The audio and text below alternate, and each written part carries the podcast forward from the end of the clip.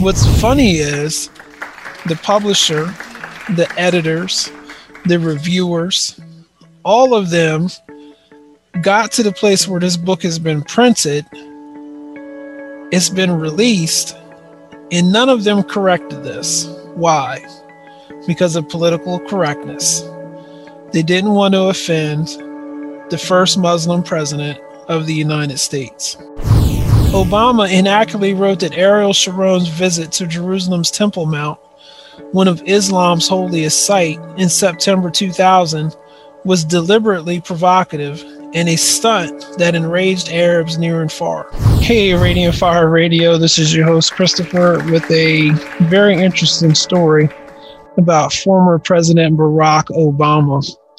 The Washington Examiner posted this on April the 21st, 2021. Obama wrote a book. or someone ghost wrote a book for Obama. Adhering to facts and historical truths is vital for any nonfiction writer, especially for high profile writers with enormous power to shape the public's thinking. Yet, former President Barack Obama's account of Middle East history in his recently published memoir a promised land is riddled with factual errors and misleading statements and omits material facts. Because of his popularity and influence, the impact is huge and dangerous.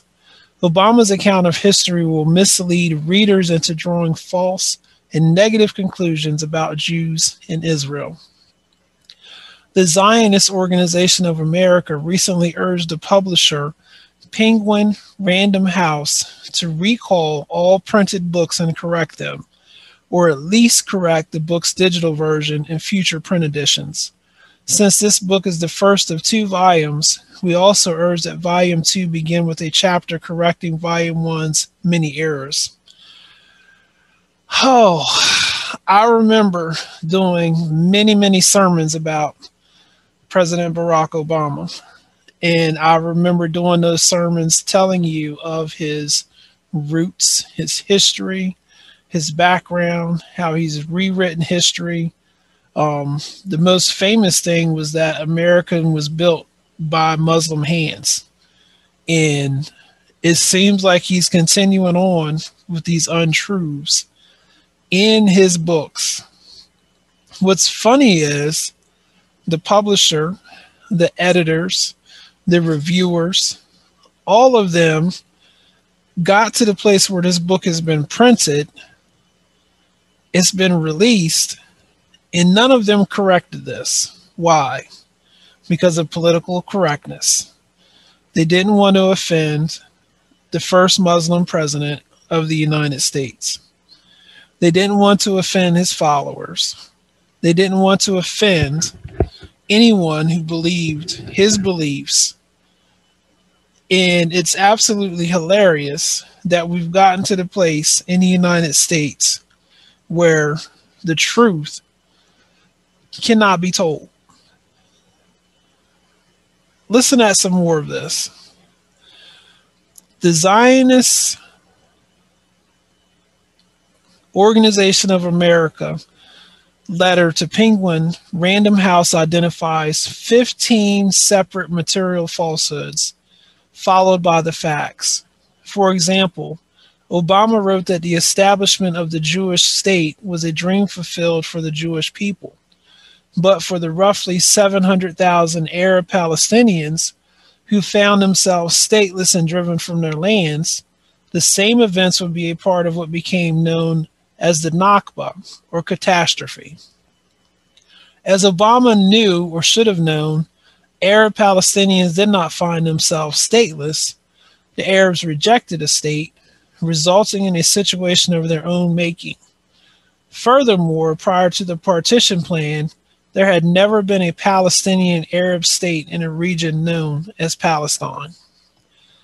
Many, many more truths like this have been altered and changed and placed in a direction that slants the viewpoint.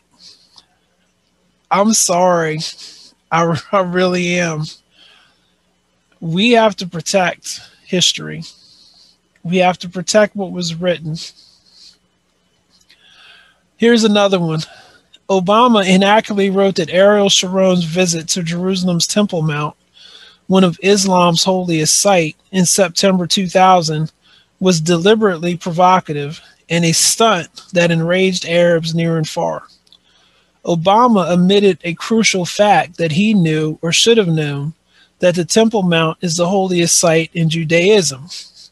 He also knew or should have known that Sharon's visit to the Temple Mount did not provoke the rage and violence of the Second Intifada. Yasser Arafat planned the Second Intifada well in advance of Sharon's visit to the Temple Mount in July 2000, after rejecting peace initiatives by Israel and the United States. Here's some more.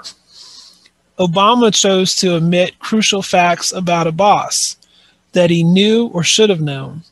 That Abbas is a longtime Holocaust denier and a racist, having made it clear if there is a Palestinian Arab state, it will be Judenrein, i.e., cleansed of Jews.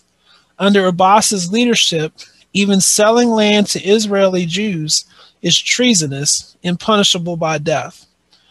Omitting these facts prevents Obama's readers from understanding the truth that Abbas does not accept and is not committed to peace with Israel. Ladies and gentlemen,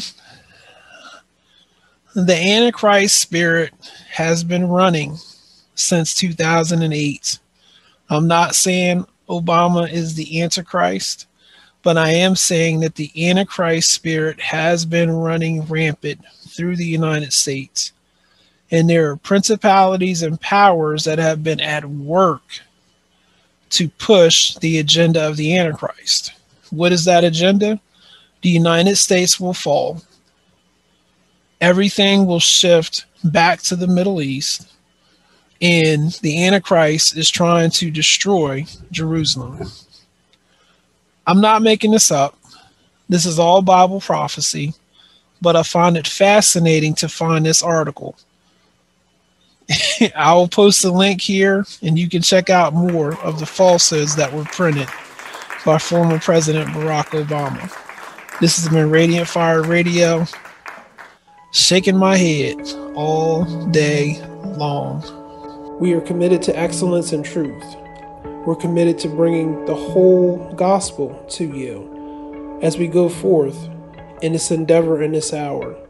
We pray that God would be with you, His prophetic mantle and His prophetic anointing would be upon your life. Please feel free to contact us at any time with questions, comments, or concerns.